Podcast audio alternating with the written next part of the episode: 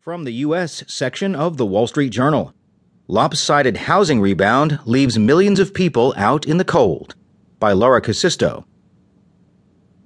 The housing recovery that began in 2012 has lifted the overall market, but left behind a broad swath of the middle class, threatening to create a generation of permanent renters and sowing economic anxiety and frustration for millions of Americans.